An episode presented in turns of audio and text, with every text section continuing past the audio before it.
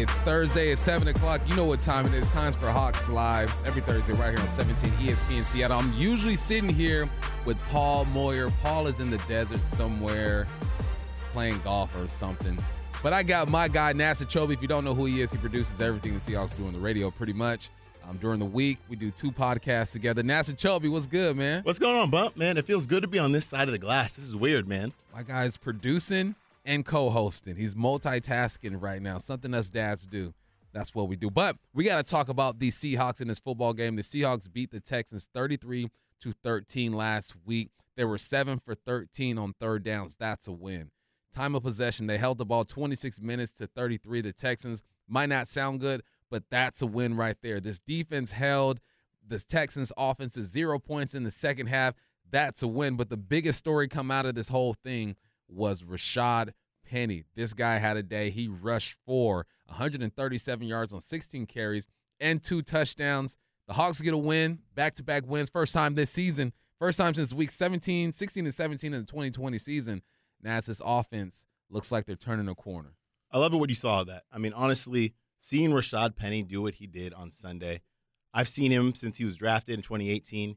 He's had to deal with so many injuries and so many unfortunate things for a guy at that position to see him go out there, like you said, 16 carries, 137 yards, two touchdowns, career highs in all three categories, and just everything he's been through, it felt so good to see that guy shine, man. And he had that confidence too. Yeah. Like when he was, we saw that first carry, boom, eight to 10 yards. Then again, boom. And then on the touchdown, big boy stiff arm throws the guy to the ground. So Rashad Penny is balling out.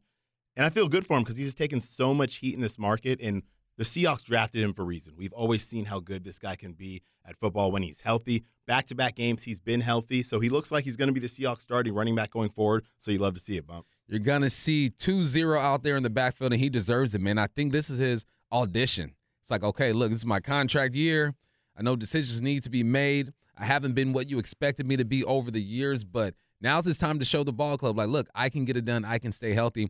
And I think he's going to have a chance against these Rams to kind of show what he can do. Now, he has to back up this performance. We can't expect him to go 16 carries, 137 yards, and two touchdowns again. All right, that'd be nice. He had a long of 47. That would be nice, but you just want to see consistency in the run game. And I think it's going to start with him. What is a good backup performance for Rashad Penny this weekend? Well, I think he's going to get the rock a lot. So for me, I'm thinking around 12 to 17 carries, around 60 plus yards, and probably a touchdown. And here's the thing about when Rashad Penny actually gets active and gets the football. He has four career games with 10 plus carries, right? And here are the four games 12 carries, 108 yards, touchdown. 14 carries, 129 yards, a touchdown. 15 carries, 74 yards, a touchdown. Then 16 carries, 137 yards, two touchdowns. That was against Houston.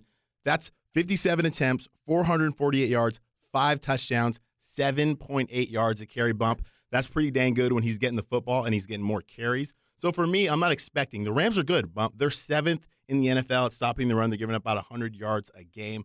So for me, nothing crazy. It's about being effective and picking and choosing your spots. And if the Seahawks can stay committed to the run and Rashad Penny is able to get those 10 to 15 carries around 60 to 70 yards and just be effective and help with that time possession, I think that's a good st- spot for him. So what you're saying, he's like our uh, co-host compadre Turbo. He's a rhythm guy. He needs Right. at least 10 carries to get going. I understand that, and I think he's going to get that. Now let's shift over to the Los Angeles Rams. They got a lot of stuff going on over there. COVID has shown up in Los Angeles in the Rams facility. But let's focus on what they did on Monday night against the Arizona Cardinals. They came out and had a day. Didn't allow Kyler Murray to throw not one touchdown. Kyler Murray had over 400 yards, his best performance when it comes to yards Right. as a quarterback, but no touchdowns. And then offensively, Matthew Stafford had a day. He showed why they spent all those first rounds and all this money on this dude and had long passes to Van Jefferson, long passes to Cooper Kupp. I mean, this Rams offense looks, when everyone's healthy, looks dangerous, and this defense looks dangerous as well when everyone is healthy. Oh my goodness. First of all, all you need to say is Aaron Donald. Yeah. That man is an absolute freak. And the game started with a sack, and it was a sack. And it was just so disrespectful, bump. That first play takes the guard, throws him essentially into Kyler Murray. Kyler Murray goes down. Aaron Donald is unbelievably talented. His record numbers against the Seahawks are unreal. Then you got Greg Gaines, shout out to you, Dub, who's balling. Leonard Floyd, who seems to have 100 sacks every time he plays the Seahawks. So they're talented defensively. Jalen Ramsey, when he's in there, you mentioned the COVID stuff. Jalen Ramsey is still on the COVID list. So they got ballers on that side of the ball. And the Seahawks are going to have to come with it because they always play Seahawks tough, and it didn't matter. Whether it's 2014, 2017, now the Rams are good defensively, and they showed it. And the Seahawks offensive line's got to come with it. Aaron Donald, 16 games against the Hawks, 16 tackles. Now we look at this total offense. The Rams have the seventh ranked total offense in the NFL. They have the 24th rushing attack, the third ranked passing attack, and points per game. They score 28 points per game. That is tied for fourth. So we can expect this secondary to be tested. We all know about the woes the Hawks have had on defense against the pass. They are dead last. So if there's a day for them to step up against Odell Beckham, against Tyler Higbee, Odell Beckham if he's available, right. against Tyler Higbee if he's available, and Cooper Kupp, it's got to be this week. Pass game is going to be crucial. You'd hope so. I mean, the thing about it though is while we're talking about this, I'd be remiss if I didn't talk about the Seahawks that also have some COVID issues right now. Tyler Lockett was yeah. put on the COVID reserve list as well as Alex Collins. We don't know what the status is going to be with those two heading into the weekend. Probably won't know until Saturday. That being said, though, offensively, if that's the case, DK Metcalf needs to be involved. Yeah. He's had two good games against the Rams in his last two opportunities, whether he's going against Jalen Ramsey, whoever's in the secondary, like you mentioned. The Rams have 25 people on the COVID reserve list right now, so it's not doing well. We'll see. We're going to take it up till Thursday. But offensively, again, Russell, DK needs to be involved. That connection needs to happen. I think we're going to see some of those one on one matchups, and I think they can take advantage of this Rams defense because even though last year they were number one in almost everything. Yeah. Right. So this year, while we know they got talent, they're not exactly where we'd expect them to be ranking wise, but we know they got dudes over there. In DK, the last two times they got together with the Rams, has had a day. Um, January 9, 2021, five receptions for 96 yards, two touchdowns. They lost in the playoffs of that game. Um, earlier this year, five receptions, 98 yards, two touchdowns on five targets. So for some reason, DK gets up for this game, or the Hawks do a good job of game planning for him in this game. We're looking at that matchup if Ramsey's available versus DK. Um, if Lockett is available. This is the first game I think I've ever covered where I'm saying if is available. And we're not talking about injuries. We're talking about COVID and how this is affecting the NFL. And it's not just this team, it's across the oh, league oh right goodness. now. Yeah, the Rams have almost 25. The Browns are in the 20s, right? You have all these teams. And the Seahawks, this is the first time. Gerald Everett missed a game earlier this year, but with these two on the active list, the Seahawks all last year, the height of the pandemic, had no positive tests, right? So the Seahawks have done such a great job, but this is a problem throughout the league, and they've introduced some new protocols which will help guys get back in the games earlier. But man, this week's going to be tough, especially because the Browns also got 20 plus, and they're playing on Saturday. So man, pay attention to the waiver wire because Saturday, just pay attention because I'm hoping guys are out there. I'm gonna have to wait and see. All right, so real quick, we know that Rashad Penny emerging has been great for this offense, but there's a guy who's under center who's been improving every week since he's been back. I'm talking about no other than Russell Wilson. He had he was 17 for 28, 260 yards and two touchdowns. Not a big game, but an efficient game for him. The Hawks need that to continue for them to keep balling out. Yeah, bump real quick. What do you think? What have you seen from him? Why is he getting better the last couple games? Uh, he's getting better. He's more confident. His mechanics are on point. I think they're giving him more options underneath, and I think he is Hello? throwing the deep ball better. The claim to fame for Russell Wilson, he throws the best deep ball in the game. Oh, okay. We've seen that I'm the last six. No. Tyler Lockett, even DK Metcalf. I don't hear you. Do you down, hear me? Is that what you're saying? 33 yards over the shoulder. Russell is getting back into his. I'm getting it in, so it must be connected to something. Place. And this team's in a good place. And we're going to find out how good of a place they're in because we're mm. going to talk to guard Gabe Jackson next on Hawks Live. Welcome back to Hawks Live. We're here every Thursday, 7 to 9 o'clock. And now we get to talk to guard Gabe Jackson for your Seahawks. Gabe, how you doing, man? I'm doing great, man. How you doing? Hey, we're doing good. We appreciate you taking time out of your day. Now, you know, we always look up the bios or whatnot. We've spoken before, and you're from Mississippi. I got family from Mississippi, but you were in Oakland for about six, seven years. Did you ever catch on to like – just the Bay music? You know, did you get into that Mac Dre and all that, or you kind of just stuck to that that dirty South music? Uh, I, I did a little both, man. I, I, I learned to appreciate uh, the Bay Area music, so um, I listen more often than I than I used to. I feel it. Now let's talk some football, man. Last week, Gabe Jackson went off, man, and uh, he praised the offensive line constantly throughout his post game meetings. What's it like for you being a starter on that offensive line, seeing the number two, number three guy come in and just have a day, man? Uh, it's great. You know, it's, it's great for anybody. Uh, you know, that's a part of our team to have great success. but also for a guy that you know that was injured early on and just not really catching his break. You know, just to see him succeed and for him to finally have that breakthrough is, is very rewarding. Now, Gabe, talk to me a little bit now. You guys obviously love running the football. You dominated the football game against the Texans. How much pride as an offensive line do you take in the run game? And if it was up to you, would you run the ball every play? Uh, probably so. Probably so. I can't say I wouldn't, but uh, it, it's good to have balance as well, you know. Um, but as an offensive lineman, you always take pride in that, you know, running the ball and being physical. Now, a couple weeks ago, Gabe, the Seahawks signed Adrian Peterson. And now for me growing up, you know, I watched a lot of Adrian Peterson football, and I'm sure you did the same as well. What was it like to block for him that one game against the 49ers, being a guy that you watched in high school? And how much of an impact did he have in that running back room as well as that offense?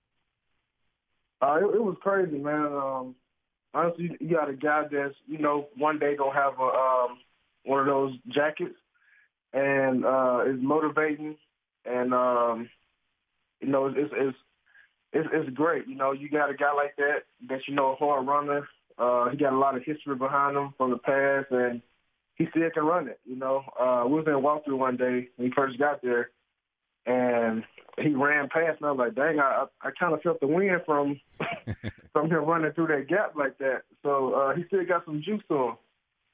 Hey, Gabe, what's it like in the huddle after a big run? One of the things I miss most about playing it's just the interactions with your boys after you just dominated a defensive line or a secondary. You get back in the huddle, and you know you guys are feeling yourselves, man. When this offense is going, when the run game is going, what's the energy like in that huddle? Uh, it's crazy because when, when when that's going on, you know that everybody in that huddle, everybody in that game, you you feel it. It's like you almost in uh, control of the game. So when you when you're like that, you can you can do play action, you can throw the ball and it, it doesn't matter. You know, you know you're in full control because you're dominating. Now, Gabe, some of the young guys have gotten an opportunity to play. Jake Curhan got a start at right tackle. He might play a little bit more this week. So, for a veteran guy like yourself and Duane Brown on that offensive line, what do you see from him, and what are kind of the tips that you help some of these younger guys when they get their first time in the game like that? Uh, for one, I mean, uh, I, I told Jake, you know, he first got there after a couple weeks. Um, he was in shorts, and I was like, okay, he, he looked like he might be good. Then put pads on. I'm like, okay, he might be good. Then I saw him in preseason. I'm like, okay, yeah, he is he a baller. Uh, but from just me knowing him from this short period of time, he has great confidence in himself. You know, he, he's a hard worker. Um, he listens. He listens to coaching. He listens in the coaching point that uh, a player might give him. But uh, for me, it was to him just like just be who you are. You here for a reason. It wasn't no mistake that you built here to be a you know uh, a Seahawk and just take full advantage and have fun because you know this game is here, but it'll be here forever, but it won't be forever for us. So just take full advantage of it and have fun and just live life. Gabe, as an analyst, man, we dive into the numbers. Like we got six days to talk about this matchup and think about this matchup and kind of see where okay the Rams are good at this, the Hawks are good at that. Do you guys get into the numbers, or do you kind of just look at the film and say, all right, this is the situation. I got to beat my guy on this play? Um, I mean, it, it's always numbers within the game, but um, you also got to know, you know, what you see on film. You know, sometimes the numbers can uh, be a little off based off of what time of the game it was. Uh, it's a blowout or this and that, but um, you got to you got to watch film. You got to watch and see what they're good at. Um, you know what we good at was was their liability and take advantage of it. Now, while we're talking about numbers, Gabe, let's talk about number three, Russell Wilson, who's obviously playing some really good football as of late. He had the finger injury, broke his finger. You guys were without him for a while. What kind of lift did he bring back to this offensive unit? And how have you guys been able to get into a rhythm while Russell Wilson under center?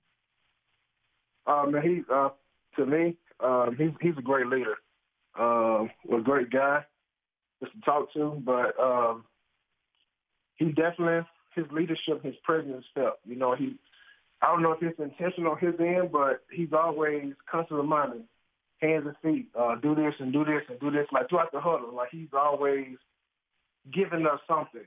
And if he's not saying nothing, you can feel it through his play, through his eye contact, his his uh, just his confidence, you know, his aura. So um, it, it's always a boost. You got a guy that's going to, you know, going to give you everything you got. Gabe, you guys are playing some good football right now. The offense is clicking, run game is going. Tyler Lockett made some plays last week. This defense shut out the Texans in the second half. Needless to say, this is a, confident football team right now. Oh yeah, I mean, I I, I want to say that we haven't been confident in the past, but I feel like everything is falling into order. You know, some things going our way, um, and I mean, defense. That, those guys are lights out. They're making plays, and we we we played very uh, good complementary football last week. And the week before that, we was doing the same thing. So we just got to keep building off of it, and um, just keep chopping away. Now, Gabe, you talked about that. What what's really changed? You said you guys were playing some good football as of late, a little bit more confidence as of late. How did you guys keep going when things the season wasn't going your way? Right, the Seahawks were three and eight at one point, and now you guys are finding yourself trying to get back in the playoff picture. How did you guys stick together as a unit to eventually get to this point where you're building confidence and have the potential to go on a run here to end the year? One one day at a time and one play at a time. You can't get to the next play without taking care of the one you at right there. So just living in that moment, just being right, and just keep chopping away. Sometimes it might not go right. It might not feel right. You know, um, it's football, it's life, but just believe. And I feel like we all believe in each other, and you know, who knows how far we can go. We just got to keep going and keep trucking it. All right, Gabe, I know you're from Mississippi. Spent some time in Oakland. Now you're in the Northwest. How are you dealing with this short days? It gets dark around 4:30, and now it's cold and wet all year. How are you dealing with all that?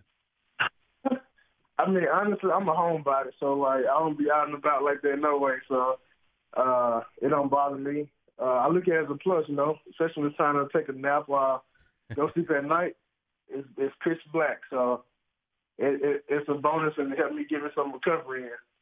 There we go. Sleep recovery. You got to tell these youngsters, man, they be up all night on their phones. They got to get to sleep, get that recovery. Gabe, man, we appreciate you taking time out of your night. Let's have a good one this weekend. Uh, thank you all.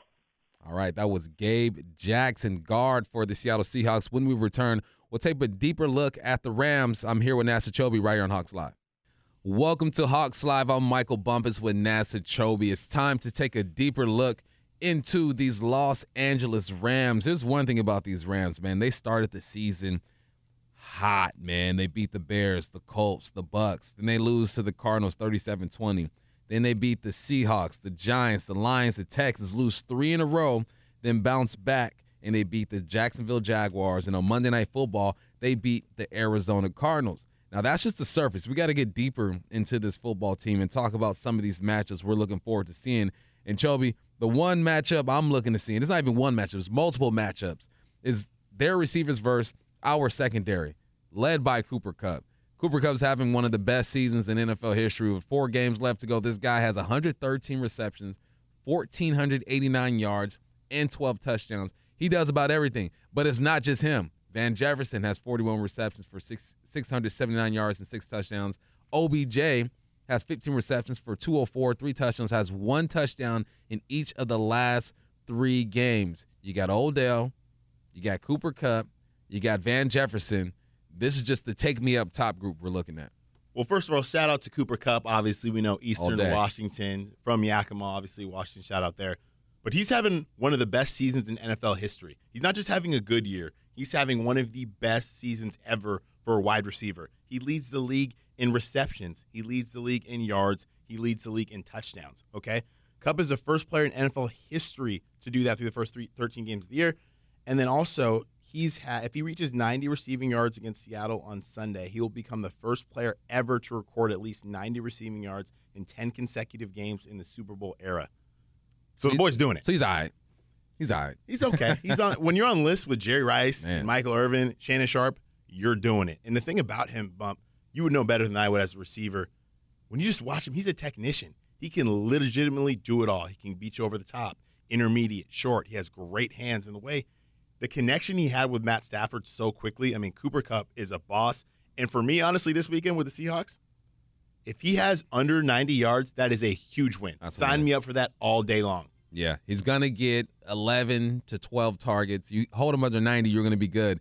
Van Jefferson is a guy that's kind of been a surprise, man. Actually, a funny story. You probably know his dad is a receiver coach Yep. for the Arizona Cardinals. You saw him catch a touchdown. His dad's going nuts over there on the sideline, uh, just mad at him. But you know, Jefferson is a guy who can take you up top as well. And when you have multiple weapons, right? You got Cooper, you got Van Jefferson, Odell Beckham. That's got to be nice for Matt Stafford. He's never had this many weapons. He might have had one of the greatest weapons of all time in Megatron Calvin, Right. uh, but he's never had this many weapons to go to, and he's found his way out of that slump. It seems like he's he's in a groove right now.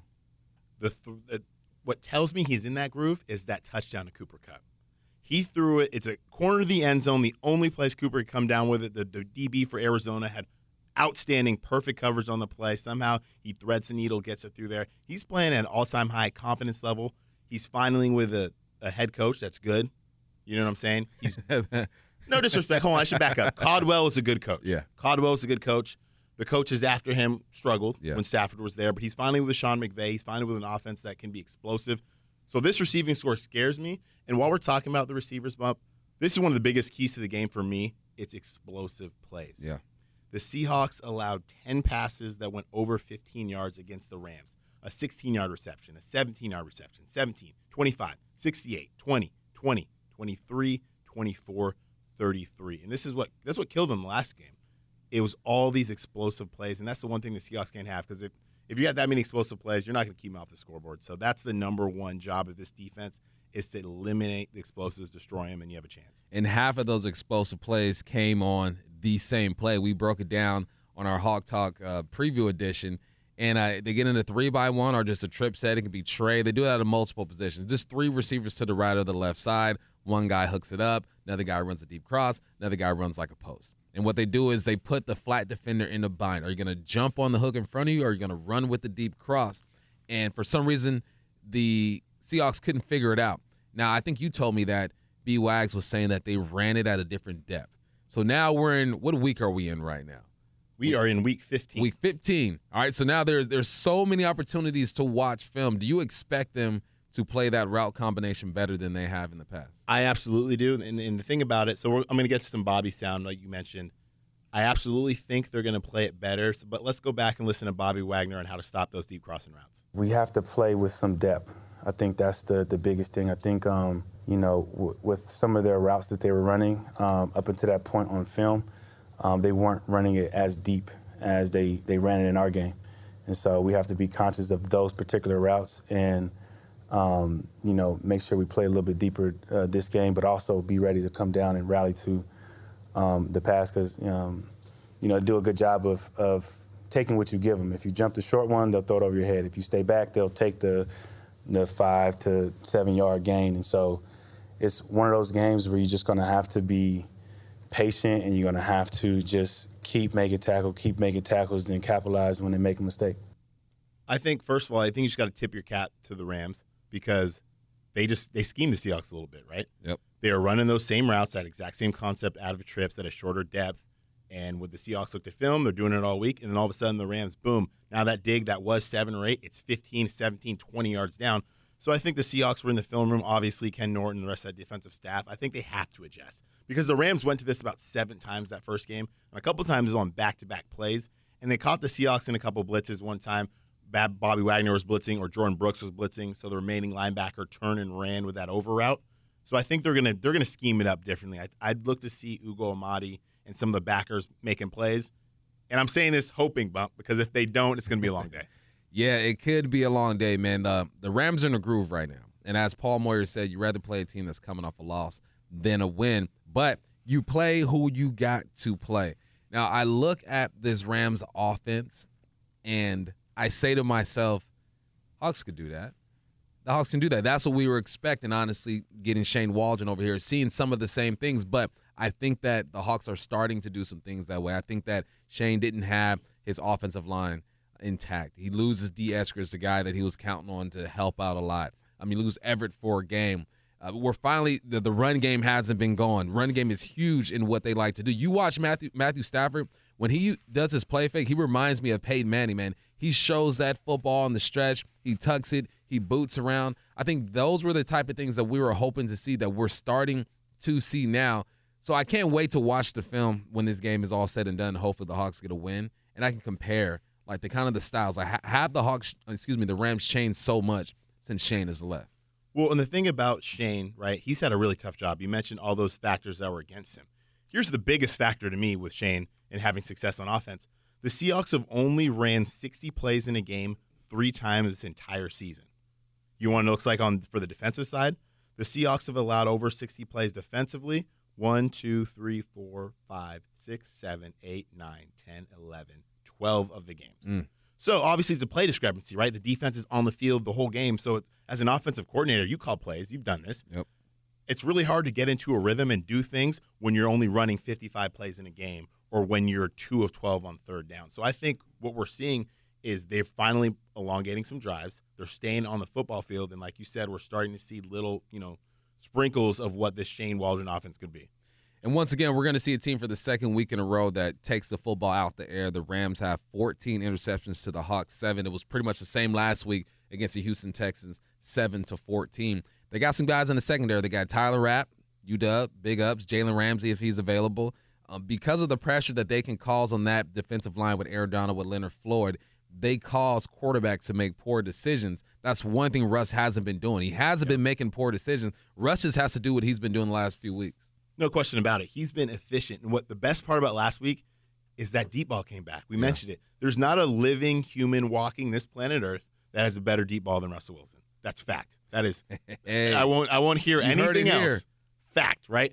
And we got to see that again. Yep. We got to see connecting with Tyler Lockett and other guys on the football field. And the two weeks before that, we didn't really see that touch, right? Because his finger wasn't all the way healthy and he was getting back. He hadn't played football for a month. And then we're like, dang, this is how other people feel all year long. And then back to Sunday, the last two weeks, we see the Russ we've always known and loved. So, bump, I mean, I, I can't wait. I feel like he's getting to that point and he's going to take us on a run, and people are going to feel a certain type of way about the things they've been saying about this team all year long. Feels like the Hawks are getting back in a groove. If they can win this football game, if they can beat the Los Angeles Rams, they can go on a run right here. After the Rams, they have the Bears. We assume they win that. They have the Lions. They better win that. And yeah. you finish the season off at the Arizona Cardinals. This is a big game right here. You need some things to happen in front of you on the playoff race, but they get this done, and the Hawks are looking good. When we return, we'll bring in the professor, John Clayton. That is next right here on Hawks Live.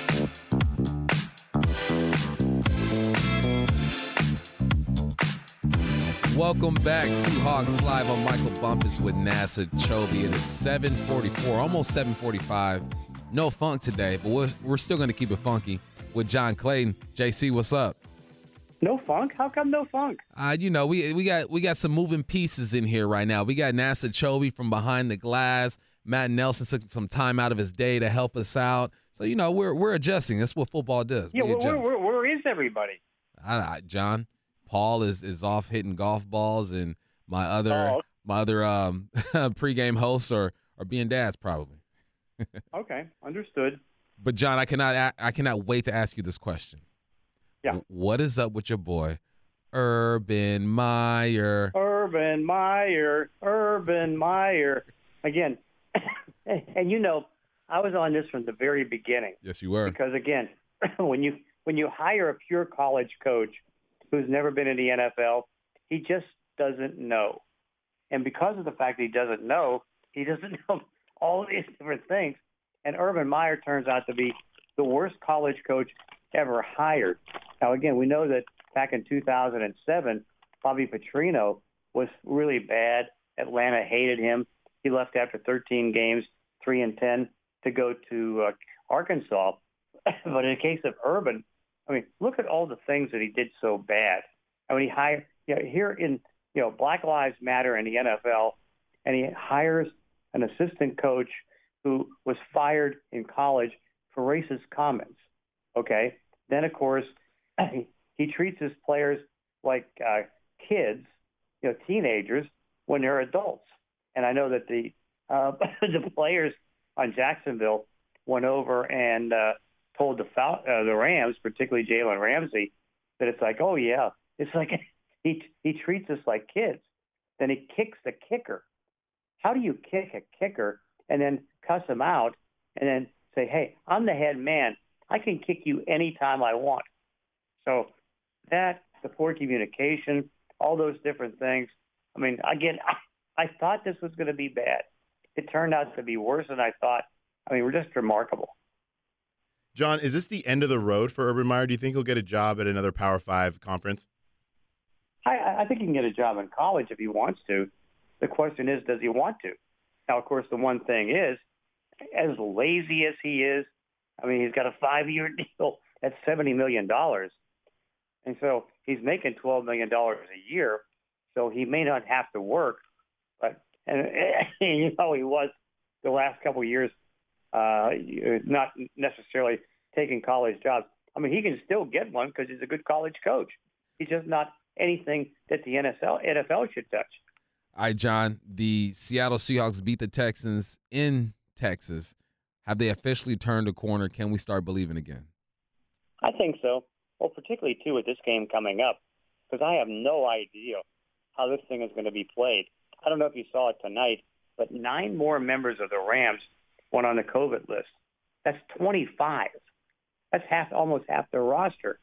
And I, I know that there's adjustments that have been made today in a standpoint that you can get guys back a lot faster because now, even if they're positive, you're not judging to, you know, necessarily have to say that they have to have negative tests or anything else.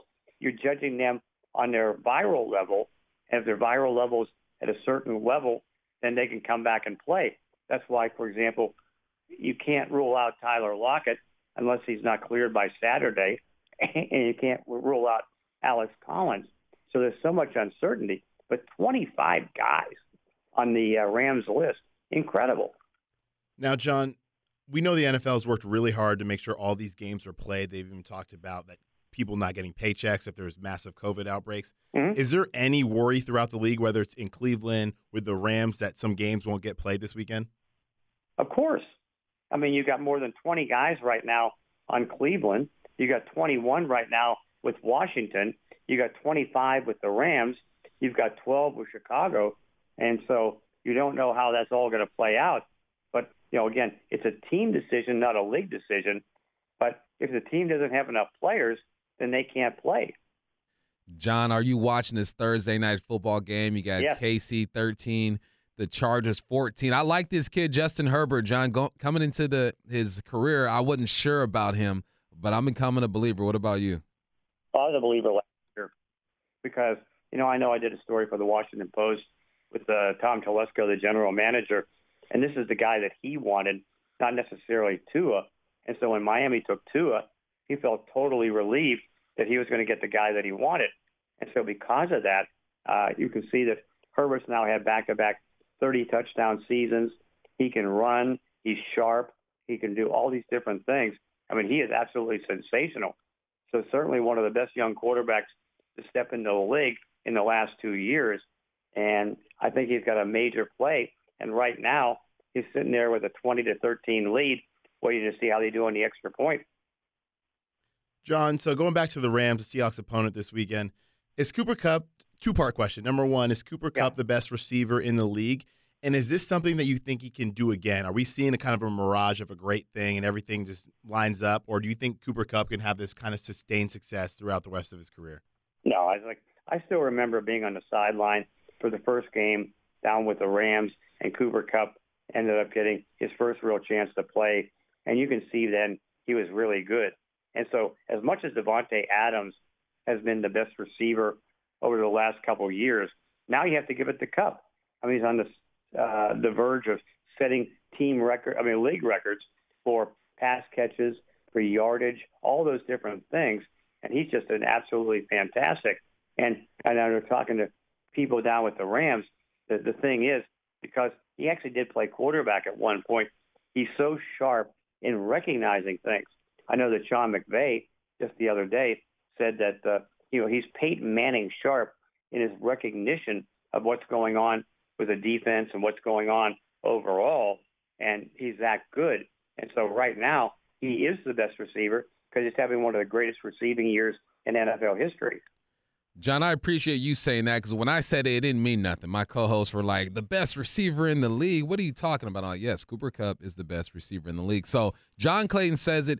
You know that is real. But now I want to ask you about Matthew Stafford. he is surrounded yeah. by weapons. He had his tough run, what they lost three games in a row. It seems like he is back. Do you feel like he is good enough to take this team to a Super Bowl? I think so, yeah. I mean, because again, he's that talented, and he's always been that talented. I mean, the problem is he was in Detroit, and he didn't have enough talent around him. Now he's got more talent around him than he's ever had. It's kind of like last year with Tom Brady. Tom Brady never had this many wide receivers and skilled players and stuff like that when he was with New England. And you saw what he was able to do last year. He took the team to the Super Bowl. Now, again, you know, they don't have Odell Beckham Jr. probably this week. Uh, they're down, you know, one of their backup, two of their backup tight ends. And so that's going to hurt. And you know, they're hurting a little bit on the offensive line. But no, I think you can see, even though he had a little bit of a slump for about three or four weeks, I mean, this guy is really, really good. Well, John, so the Rams have obviously been win now, obviously, last couple years. You bring yeah. in OBJ, you bring in Von Miller, all the moves that they continue to make. You pay Jalen Ramsey.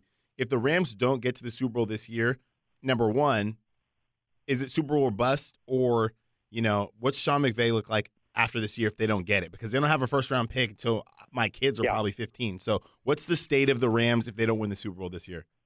I still think they can squeeze out one more year, but it'll start to catch up to them in 2013 because again, that's going to be five years without a first round pick.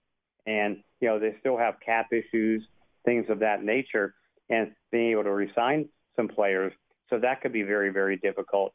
So in the end, I think that, uh, you know, the Rams still can squeeze out one more year, but that's about it.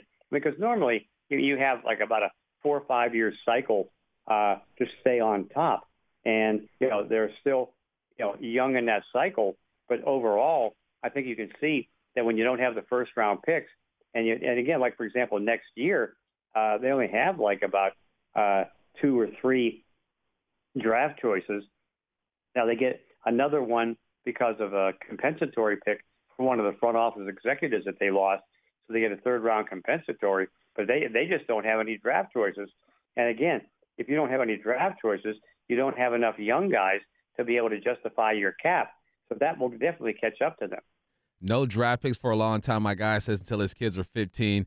His kids ain't even hmm. born yet. He's on the way, or she's on the way. So it's going to be a long time before the Rams have another draft pick. But I want to ask you about Defensive Player of the Year, right? There's a lot of guys in the mix right now. You got Bosa, you got Aaron Donald, and you got a rookie and Micah Parsons over there for the Dallas Cowboys. Who do you think wins Defensive Player of the Year? Uh, it's still wide open because you can't rule out Aaron Donald. But I, I think right now Micah Parsons has a great chance of doing it because again, you know, one of the things that happened is they didn't have DeMarcus Lawrence, they didn't have uh, you know certainly Randy Gregory, so he had to add something to his game that he didn't do in college, which is rush the quarterback.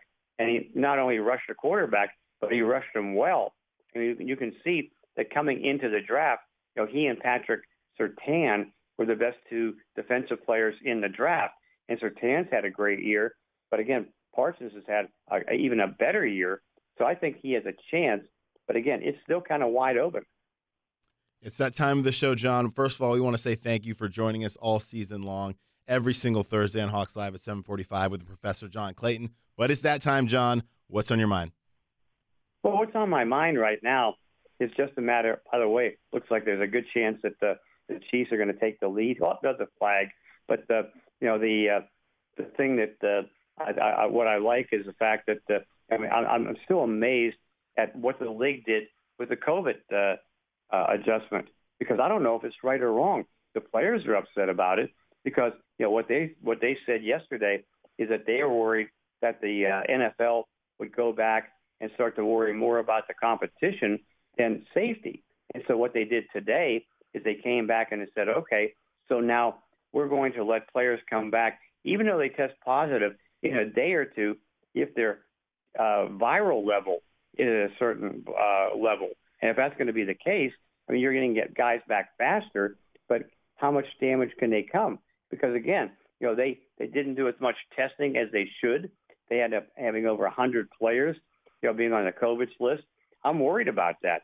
And that's, that's what I'm, because again, you know, not that I agree with the Players Association a lot of times, but in this case, I agree with them 100% because I think right now what you're looking at, they're more concerned about the competition than they are anything else.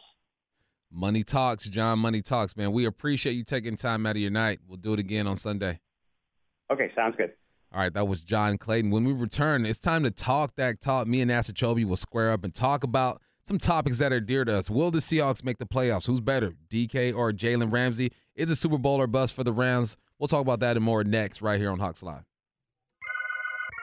It's time to talk that talk with Michael Bumpus and Paul Moyer on Hawks Live.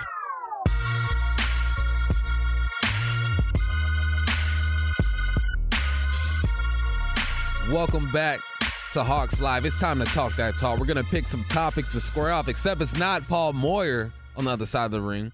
It is NASA Chobe. NASA produces this thing, so he knows how it goes. I don't need to explain the rules to this dude. Let's go, baby. He knows what's up. So the first question I got for you, Chobe, will the Seahawks make the playoffs? The answer is yes. Now everyone's going to be like, man, you are such a homer. There's no chance the Seahawks can make the playoffs. They started three and eight. Yep. Well, I'm going to tell you why they're going to make the playoffs. Take a look at the current playoff standings, right? I'm only going to look at the wild card spots, right? You have the Washington football team six and 7 mm-hmm. Minnesota Vikings six and seven, Eagles six and seven, Falcons six and seven, Saints six and seven, Panthers five and eight. I'm going to tell you why, and it's in the schedule. That's Okay. why. All right. Obviously, it should be noted that I'm assuming the Seahawks win out and they take care of business this Sunday. Mm-hmm. And I do think that's going to happen. So let's just put that aside. The Seahawks finish 9 and 8. The Washington football team plays the Eagles, the Cowboys, the Eagles, the Giants. They're going to split with the Eagles, probably. They play them twice, and they're going to lose to the Cowboys. Boom. What does that make it? 8 and 9. All right. Doesn't matter if the Seahawks lost to them. They have a better record.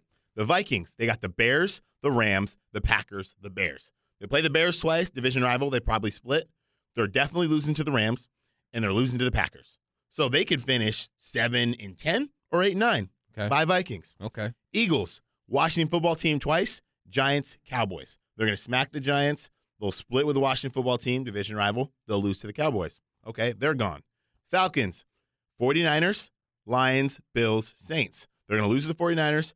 They're going to smack the Lions, but they're going to lose to the Bills. And the Saints doesn't matter because they're now 8 and 9. Now going to the Saints. They play Tampa, Miami, Panthers, Falcons. They're losing to Tampa. They're probably losing to Miami. They'll beat the Panthers and the Falcons. And then the Panthers, they're a lost cause. They're five and eight. They got they got Buffalo, the Bucs twice, and the Saints. So they're fin- they're not they might not win another game this year.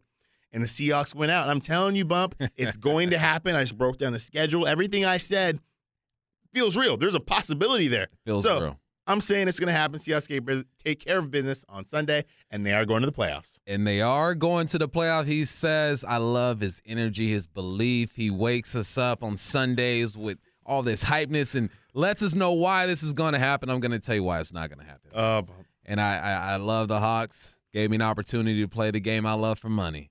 I work for them on Sundays. I like some of the guys on the team. These are my dudes.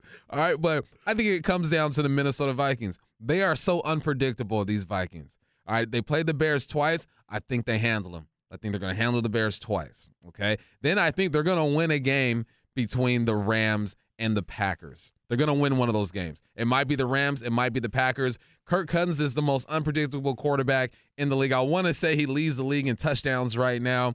Uh, he, you just never know he's going to do. The wild card, just because of the unpredictable. I don't have the wins and the losses, and he's they're going to be and then move there, and, and all the scientific stuff that you just did. I'm just going off of my heart and what the Minnesota Vikings do, and I think they're going to win three out of their last four. They hold the tiebreaker. It's a wrap. I mean, a valid argument. They are very unpredictable, but I could also see them because they're so unpredictable. I could see them going 0 and 4. But whatever. Hey, I- I'm with that. I hope they do. I hope you're right. I, hope, I'm right wrong. too for a lot of different reasons. Okay, next topic. Will Rashad Penny have another 100 yard game before the season's over? Will he? That is most definitely this guy's going to get going. I don't know if it's against the Rams. I think that he plays well against the Rams, but I think the Bears and the Lions are ready to give up 120, 125 to Rashad Penny. They're just waiting to give up 120, 125. So yeah, just because of the schedule, because I know the Rams struggles defensively and the Lions struggles, I think he's going to get it done. This week though, I just need to see him get the ball 15 to 16 times and be effective and have those impact runs, as Turbo would say. What do you think? Well, you know, I think about a devil's advocate would say, well, do you think he's going to continue to be healthy? I think he's going to be healthy because he's shown it the last two weeks. And I have to agree with you, Bump, because I'm seeing Rashad. He's got that swag. He's walking around. Boom, he's getting the rock. He's running downhill. He's running between the tackles. The confidence is there. And we, we all know about the speed. Rashad Penny, I'm going to do you one further. All right. My man gets two 100 yard games before the season's over. I said it. Against what, the Bears and the Lions. Yeah. Maybe even the Cardinals. I don't know. But it's at least two. I'm, okay. go, I'm going with two. I'm All going right. with two. I'm with you. I'm with you. All right, is it my turn your turn? It's your turn. All right. Matthew Stafford will never win or play in a Super Bowl. Thoughts? Ooh, that's a tough one. Um, but it's really not that tough. No. Ain't going down, huh? I don't think it's going down, and it has nothing to do with Matthew Stafford. I think he is a great quarterback. I think he did get a lot of shade for playing in Detroit. I think he's better than all those teams he played on. But when you want to look at Matthew Stafford, look at what he's gone through, man. He has struggled so mightily in his career. Okay, as I'm just fumbling through these notes trying to find the stat that I wrote down, and here it is. Matthew Stafford last Monday night was his first win ever against a team with eight plus victories at the time of the game. Previously, 0 20. Matthew Stafford also collected his first win against an opponent who entered the game at least five games above 500, 0 17 heading into that game. And you can say, well, a lot of that is playing in Detroit. That's a bad program. That's a bad football team. You got them to the playoff once, they always took L's. Now he's here with a great head coach, a great environment. They're going all in to win out. I just don't think they win the Super Bowl this year, and this is their best year to do it. I think they're going to have to pay mm-hmm. people, and has nothing to do with his skill set or Sean McVay. Those are two amazing players and coach coach and player combo. I just don't think if they don't do it this year, they're gonna they don't have draft picks. They don't have any of that stuff, and I don't think it's gonna happen. He's gonna start to decline. He's old, so no. Matt does not go to a super. He might go to one. He definitely doesn't win one. All right. Well, you just stole my argument because I'm saying if it don't happen this year, it ain't gonna happen, and it's not gonna happen this year. Aaron Rodgers playing out of sight. Tom Brady playing out of sight. You still got to go through Kyler Murray. You still got to go through Dak Prescott. Let's go to the other side of the bracket. You got Mac Jones and the Patriots playing well. Tennessee Titans are fighting their way through. You can never sleep on Pat Mahomes and those boys. And Justin Herbert is emerging as a star in this league. Too many obstacles for this young man to go over. I don't think he's young anymore. He's probably like my age. He's like 33, 34 years He's been in the league like for a minute. He's at least that. He's been there for a while. He ain't young no more. I do not think it is going to happen. Well, I'm going to sneak one more in before the gun because we got no more guests coming up beyond this. I can do this because you know what? I, I put hey, the show oh, together. Oh, you, you produce this? Is that yeah, what you do here? This is what I would have said in okay. your ear, but I'm on this side of the glass. I never get to do this. I never get to make decisions on the air like that. So I'm going to do it. One quick one. Will DK Metcalf get the better of Jalen Ramsey on Sunday? Most definitely.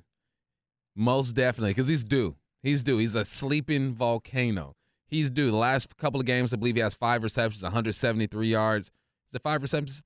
Somewhere around there. 173 yards in the last two two or three games. That's just not DK Metcalf. Tyler Lockett has gotten a lot of love. He deserves it. All these targets. Good for him. But I think it's time for 14 to reemerge. And he gets up for games like this. He likes the challenge of Jalen Ramsey. I think he wins the bout.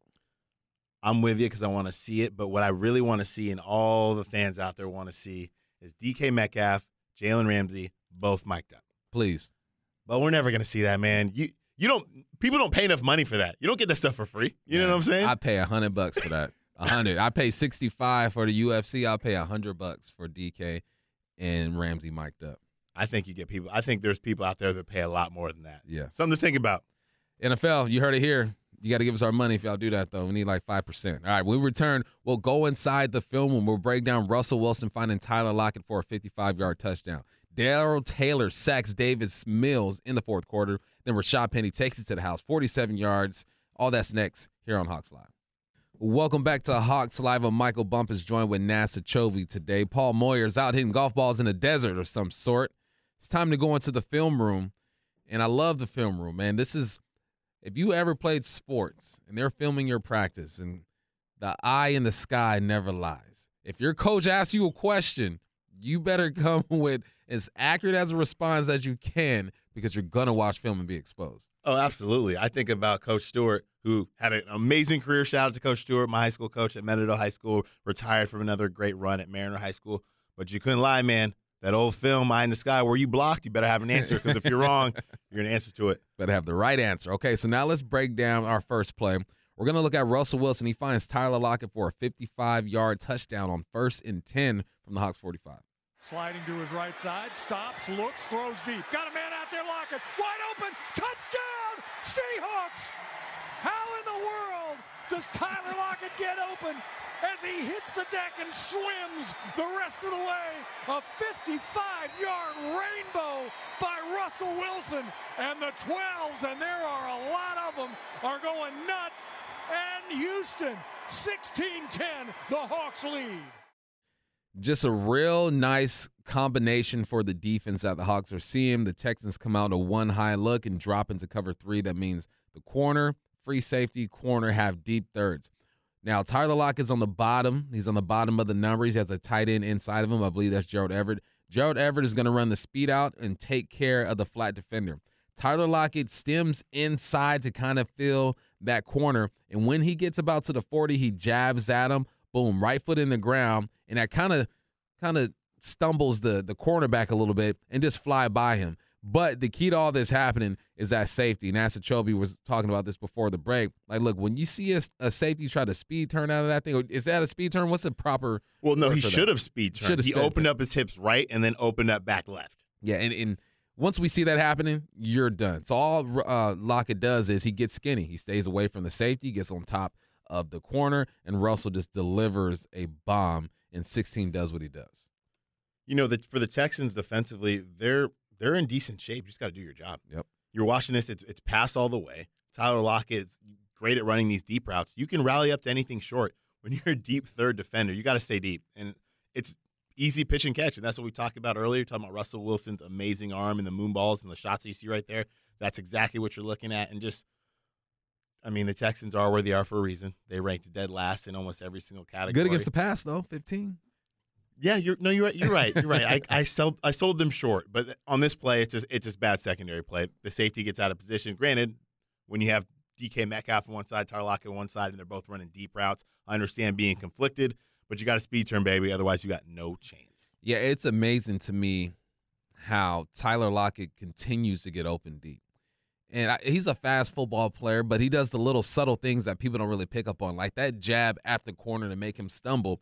That's a subtle thing. That's something may maybe um, a receiver that's not as experienced really really doesn't do. He just tries to run by you, but he says, "Look, I'm going to run by you, but I'm going to make you stumble at the same time." Lockett is one of the, like I said, I'll say it all the time, the most humble superstar in this oh, yeah. league that nobody talks about.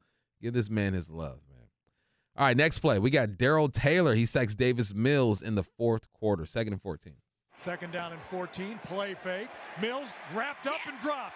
Taylor into the backfield, and this time he gets him. This time it's going to count. Darrell Taylor with the sack, and that is his sixth sack on the year.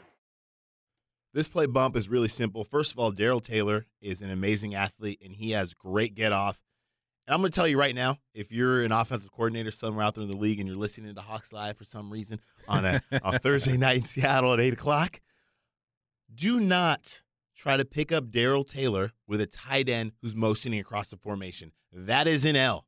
Throw that out of the playbook. It is not going to help you. Essentially, what happens is they the tackle comes down the line of scrimmage towards Al Woods, get a little double team there, and they expect the tight end who's on to Davis's Mills left to come across the formation and pick up and unblock Darrell Taylor. Taylor has a great get off, and there's no chance he, this guy has any chance of stopping him. Gets by him. Davis Mills has no chance. He goes down for a sack. It would have been a decent completion, not for a lot of yards. It might have got three or four yards if he gets the ball out of his hands. But throw that out the playbook. That ain't gonna work. Darrell Taylor's get off is underrated. If you just and how how often do people just look at the defensive line during a play and say, okay, I'm gonna hone in on one player. I encourage all you guys three or four times throughout the game on Sunday. Just lock it on Darrell Taylor and see his activity. He might not win that rep, but you see his activity, and he's getting comfortable, man. He feels that tackle down step. Like he's even looking. You look at the tackle, the right tackle's body language. His eyes are inside. He's not even paying attention to Darrell Taylor. And Darrell Taylor, playing like a veteran, says, I can just fire off this football right now. And now, like Chobe, you mentioned, you're asking this tight end to get east west and get at a guy who's going north south downhill right now, who has great hands and great feet, dips that right shoulder, shrugs him off, gets to the quarterback. Darrell Taylor now has six sacks. Big Ray said he's going to have 10 by the end of the season. He keeps playing like this. There's a possibility. I hope Big Ray's right. There's got four games left. One sack every game. He gets to 10. Get her done, DT. Okay. Star of the show, Rashad Penny. We're going to break this down. Penny takes a 47 yard run to the house to seal the game. Second down and seven, run by Penny left side, breaks one tackle. First down, he is gone. 30, 20, 10, 5, touchdown, Seahawks. Rashad Penny breaks it at the line of scrimmage and takes off for 47 yards. There's a 100 plus day for the Seahawks, 137 yards for just Rashad Penny. What a game. And if you keep doing that, if you keep pounding that line of scrimmage and the defense, one of these is going to break. And Rashad has had two of them break today. This is just a numbers game, man. I think the Hawks and Shane Waldron do a great job here. They line up three tight ends to the right side. That means the Texans got to bring defenders that way. You have to bring defenders that way. You cannot ignore the three tight ends. They're going to run away from that. Now, what happens here is our left guard gets the double team, helps the center, boom, gets to the second level, the linebacker. The right guard gets to the linebacker, gets his hand on the shoulders. And then what really springs this is D. Eskridge on a push crack, is what we call it. You push towards the corner, crack towards the safety, and Rashad does a great job of being patient and finding his way through. One of the most beautiful things in football is when a run game a run just pops. Like I'm a receiver, I love route combinations, the deep ball, all that stuff. But because all the chaos that is in the box in football, when guys get to their spots and do what they have to do and make it easy for running backs, man, it's beautiful. Yeah, you love it too. Rashad Penny's just patient. He's not running in, you know, he's patient with the play, lets the O line do their work, get to the second level. And you mentioned D. Eskridge. That's one of my favorite things too, because he gets the safety, and that's the block that springs this touchdown. He makes this work at the end of the play. And as a safety coming downhill, you're supposed to not be blocked by a receiver, right? Especially a guy like Dee Eskridge. D. Eskridge doesn't kill him. He doesn't flat back him because you don't need to do that. Nope. You just need to get enough to seal the edge. And then Rashad Penny, you want to talk about speed? If you get number 20 in the open field, good luck because you you're not going to catch him. And the one thing I love to watch when you're watching film is the guy who's on the backside, the corner, the savior angle, one of the fastest guys on the field. He's taking that savior angle, and nothing's worse than taking that savior angle, and he's just getting farther and farther away, dusting you in the open field. So great run, great call. Good work, Rashad. Penny showing that speed. Eight returns in college for a touchdown. Eight returns, man.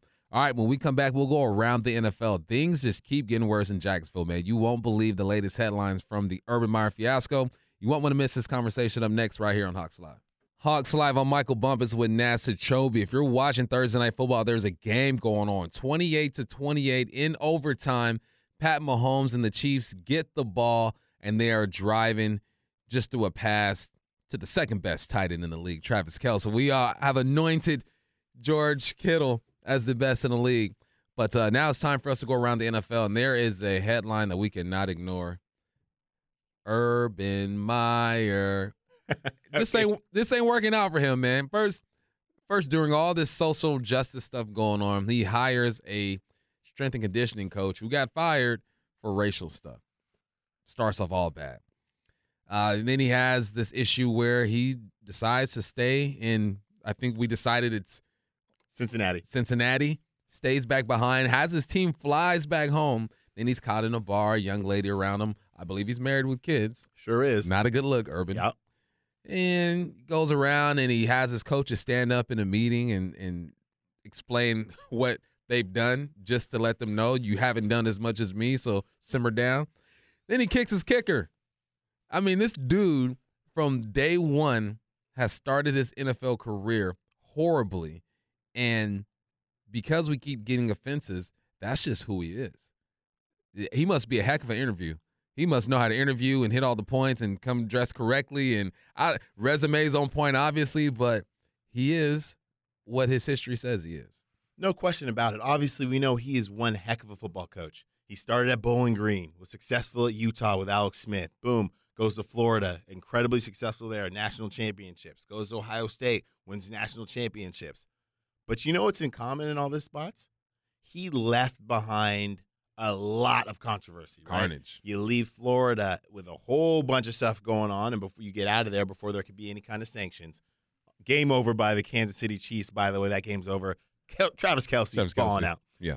Anyway, so he leaves Florida in shambles to get away from recruiting violations. then at Ohio State when one of his assistant coaches had some domestic violence incidents, and Urban Meyer not only covered up for him, and then when all the heat started happening, he started having heart problems. Yeah. So he walks away from Ohio State. Then he gets a great job at Fox calling games, and he was actually, I liked him as an analyst because he was good, right? And then it's the time, hey, I need to get back into coaching. I want to coach for the Jacksonville Jaguars. Shad Khan takes an opportunity on him. He has a great resume, Florida area. Probably will never buy a drink again in Gainesville. and it doesn't work. And here's the thing, Bob. When you treat people like this, forget about college kids, which is wrong. But when you treat grown men like this and their coaching staff, especially because out here in Seattle, I'll speak for myself. Mad love for a lot of the coaches down there. Daryl Bevel, Bevell, uh, Brian Schottenheimer, yeah. Sanjay Lal. There's a ton of ex Seahawk ties there, and I just feel for them because they went from coaching under Pete Carroll, John Schneider, Paul Allen, an amazingly run franchise, top to bottom with structure and everything about it, and then to end up in Jacksonville, and really bad for Bevell because he went to Detroit then Jacksonville. Mm. But it, I just can't imagine that. These are grown men. Are you kidding me? With families, and you're just denying stuff, and you everything about Urban Man makes me sick. The what hurts me the most, at least, when I started coaching as a head coach in 2015. Every year, I take a book from a head coach. I'm like, okay, I'm going to read this book. He's been successful. Let's see what he does. The first one I read was Pete Carroll. Yep, win right? forever, baby. Yogi Roth, big ups Yogi. He'll write that thing. Then I read Tony Dungy's book, one of Tony Dungy's books. Right. Then my third year, I'm going Urban Meyer, man. He's done a lot. I read the story, Notre Dame, Bowling Green. He has rules set in place, man. Coaches will not, if coaches are caught doing any type of infidelity, they're, they're gone. If they're caught mm. drinking, they're gone. If they disrespect players, they are gone. And I'm reading this and I'm building my program every year with these pillars that he speaks about in his book. Then I watch it all go down in Jacksonville, I'm like, well, we we seen it happening before in Jacksonville, but in Jacksonville, it was like it was clear, like this guy, you can't lead young men if you can't lead yourself. You can't lead grown men if you can't lead yourself. So that the book that I read, it was like 300 and something pages. It's just all false to me now, and I contribute. I gave this man some of my money, and he straight duped me. Well, and the thing you mentioned it, it's been at every level since he got there. We know we forgot. He brought in Tim Tebow, who has never played tight end Come in the National now. Football League, and he said, "You know what? I want to bring you in and play tight end with people who've played this game in tight end their entire lives." Okay, so I mean, you're just so tone deaf. It doesn't make sense. A message to the locker room that we're trying to win when you bring a guy who's never played that position and has been out the league for that long when you have all these guys grinding and doing everything they can to stay in the league. So you have that. Then a little thing, they get blown out by the Titans, right? Game's over. Coaches walk to the middle field. They shake hands. Have respect for you. Nope. Nice. He doesn't even look at Vrabel as he just gives him a quick handshake and walks away. Looks unbelievably. Vrabel was on his coaching staff. That's what I was about State. to say. I can't. Like you're you're telling me this man went to war for you, and you can't even you can't even look him in the eye and shake his hand. I mean, embarrassed. It's just a low, low, man. You know what I'm gonna say? I'm gonna say I probably would have liked Bowling Green, Urban Meyer. Yeah, just getting started. You're hungry. Mm-hmm. You're grateful for the opportunity. Once you start winning, you go to Utah. You Alex Smith. You start winning. You go to to Florida, and that team is full of guys who just were not good guys either. I mean, Tim Tebow's good as it gets, yeah, yeah. but there's some other stuff going on. So now you're recruiting guys. I would like to think as a recruiter, like you, you can sense if this is a good kid or not. So he doesn't have a good judge of character, but he keep he kept getting jobs. So he's he's doing something right in these interviews. He's presenting himself the right way. But when it comes down to it, Dan Orlovsky said it the best this morning. I believe it was first take I was yep. watching. He goes, he's just not a good guy. That's what it comes down to. Might be a good football coach, but you got to be both. You got to be at least a decent human being right. and a good football coach. It's yeah. You look at it and it's just. A, I mean, I I would say I'm surprised, but I'm not because we kind of felt like this was coming this entire time. But Urban, man, when you got a family, and you got kids, and you're you're putting that out there for everybody, it's hard. And here's here's how you know it's bad. It's not quite getting fired on a day off, Craig, but it was close to it because it was at midnight. When you get, I saw the alert on my phone. I go, dang, it's I'm in bed already. I'm like, wait, it's it's three hours in the East Coast. they try to sneak that in there real quick. Right. Let's go ahead and oh get this goodness. out there. Hey, no, I'm not saying that like you have to be a saint. Of course not. Nobody's a freaking saint. And especially in the NFL, like The culture is uh, is very aggressive at times. Right. You know, I mean, we're lucky out here in Seattle. The culture is a bit different, but uh, there's aggressive. It's machismo. There's some change that's been happening in the NFL just because of the reputation that it's had, and I think Urban Meyer's Meyer's one of the guys who helped push that culture. You know, thankfully he's only been in the league one year. He helped push the negative culture in football in general over the years, and it's coming to light right now. But the thing about him is he's still getting paid. He's still a rich man. He's still going to live a very good life, and we'll be here talking about him. And if this thing will blow over in like what six months, eight months. He'll he'll be back at a Power Five. He'll be back on TV, and it'll be like nothing ever happened. He can look remorseful, talk about TV. I had this going on, this going on in my heart, and it'll be fine, and it'll pretend like nothing happened. Yeah, poor Urban Meyer. Negative. Okay, when we return, we'll give you our final thoughts and keys to victory right here on Hawks Live. Hawks Live for the very last Thursday of this football season is coming to an end, but it's all good. Thank you guys for hanging in there with us. I know my boys C.J. Mars and Ross McPherson have been on us all year, on me at least, pointing out all my flaws. But hey, good we, friends keep you humble, though. We need that. We need that exactly. I'm happy my wife was listening. You know, hasn't texted me anything, only nice things, which there we know, go. isn't true, but I'll take it. It's fine. we'll take it. All right. So our final thoughts. One, I'm going to throw out there that Urban Meyer should not coach in NFL again. That's a final thought. Don't worry. I don't think he'll have another job opportunity.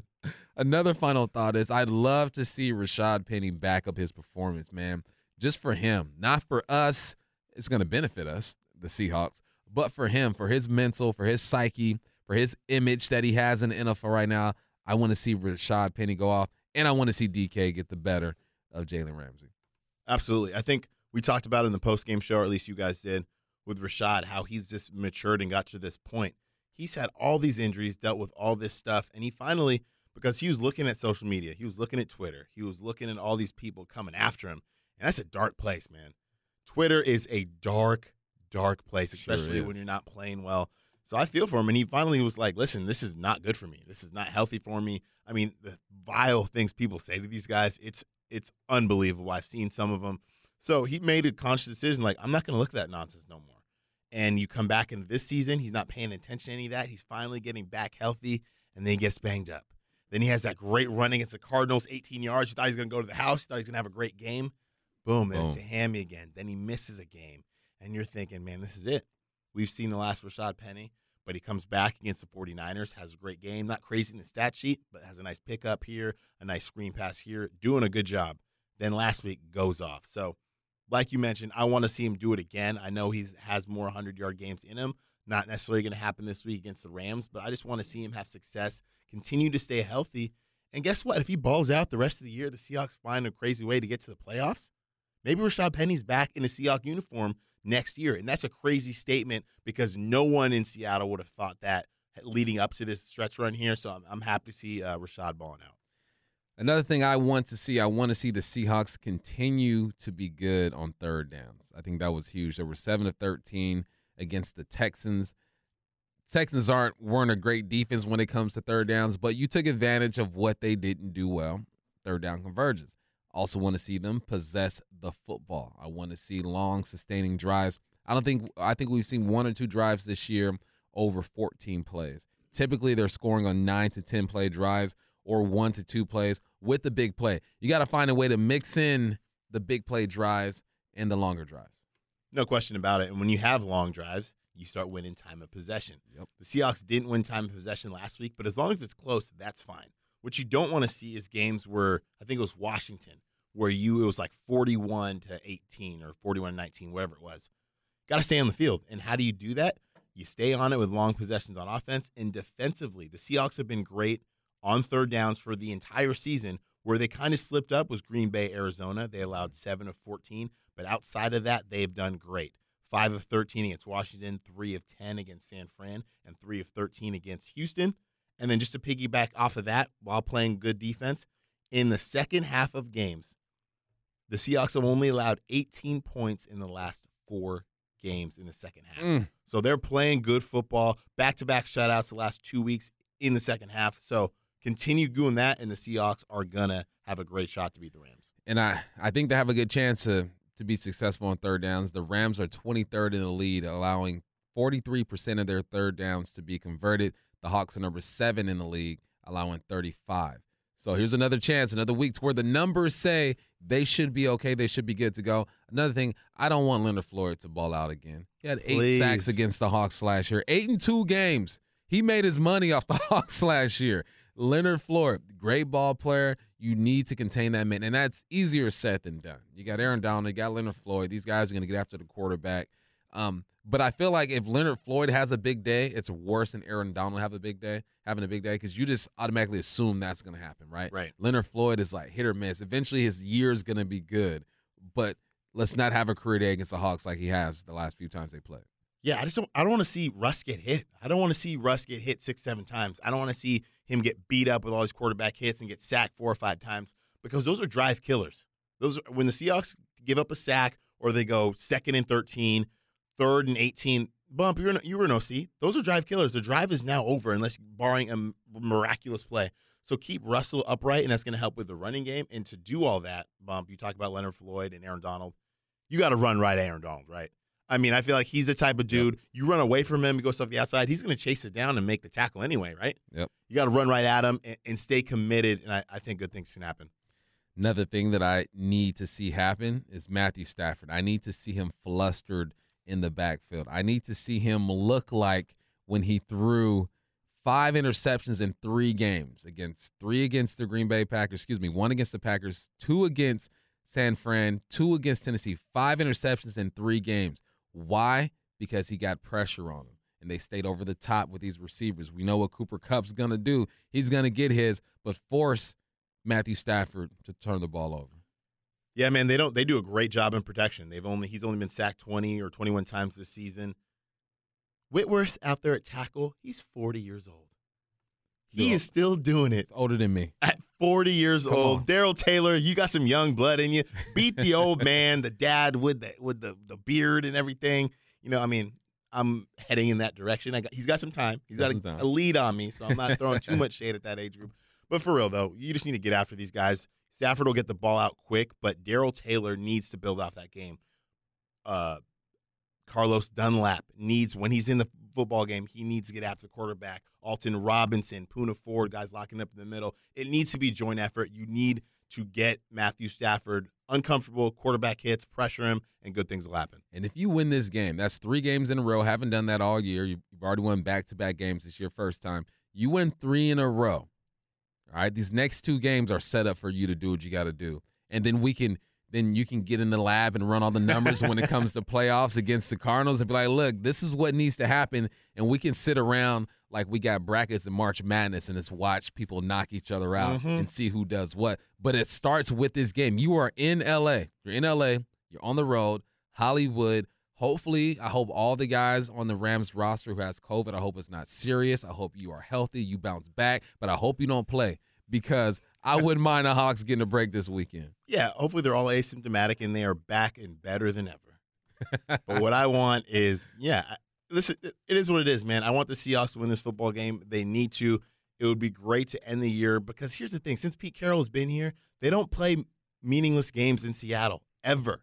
They don't. That's not the standard here. That's not the standard they set. They never do it, and I don't want it to start now. Huge, huge game on Sunday. Sounds like a movie you know, sleepless in Seattle, meaningless games in Seattle. let's let's not never let's, please let's not make that movie. Let's not make it. Another thing I want to see is Russell Wilson continue just to be efficient, man, and I, and I want to see him be vocal again. Like I, I feel like I yeah. haven't seen him except for that one time. What San was Fran. San Fran, where he was vocal on the, the sideline. Yep. Like Russ, get back to doing what you do, man. Who knows what's going on in this man's life? He's battled injury. He lost a very close friend. Um, he has had a slump. He's played horribly. He's played good. There's a lot of stuff going on with Russ, but I think he's moving in the right direction. Just keep that energy up. I have all the faith in the world. Last week was the eight week mark with that finger injury, and that's when we knew, boom, who's back? Russell Wilson is back. Number three is back to what we've been seeing from him.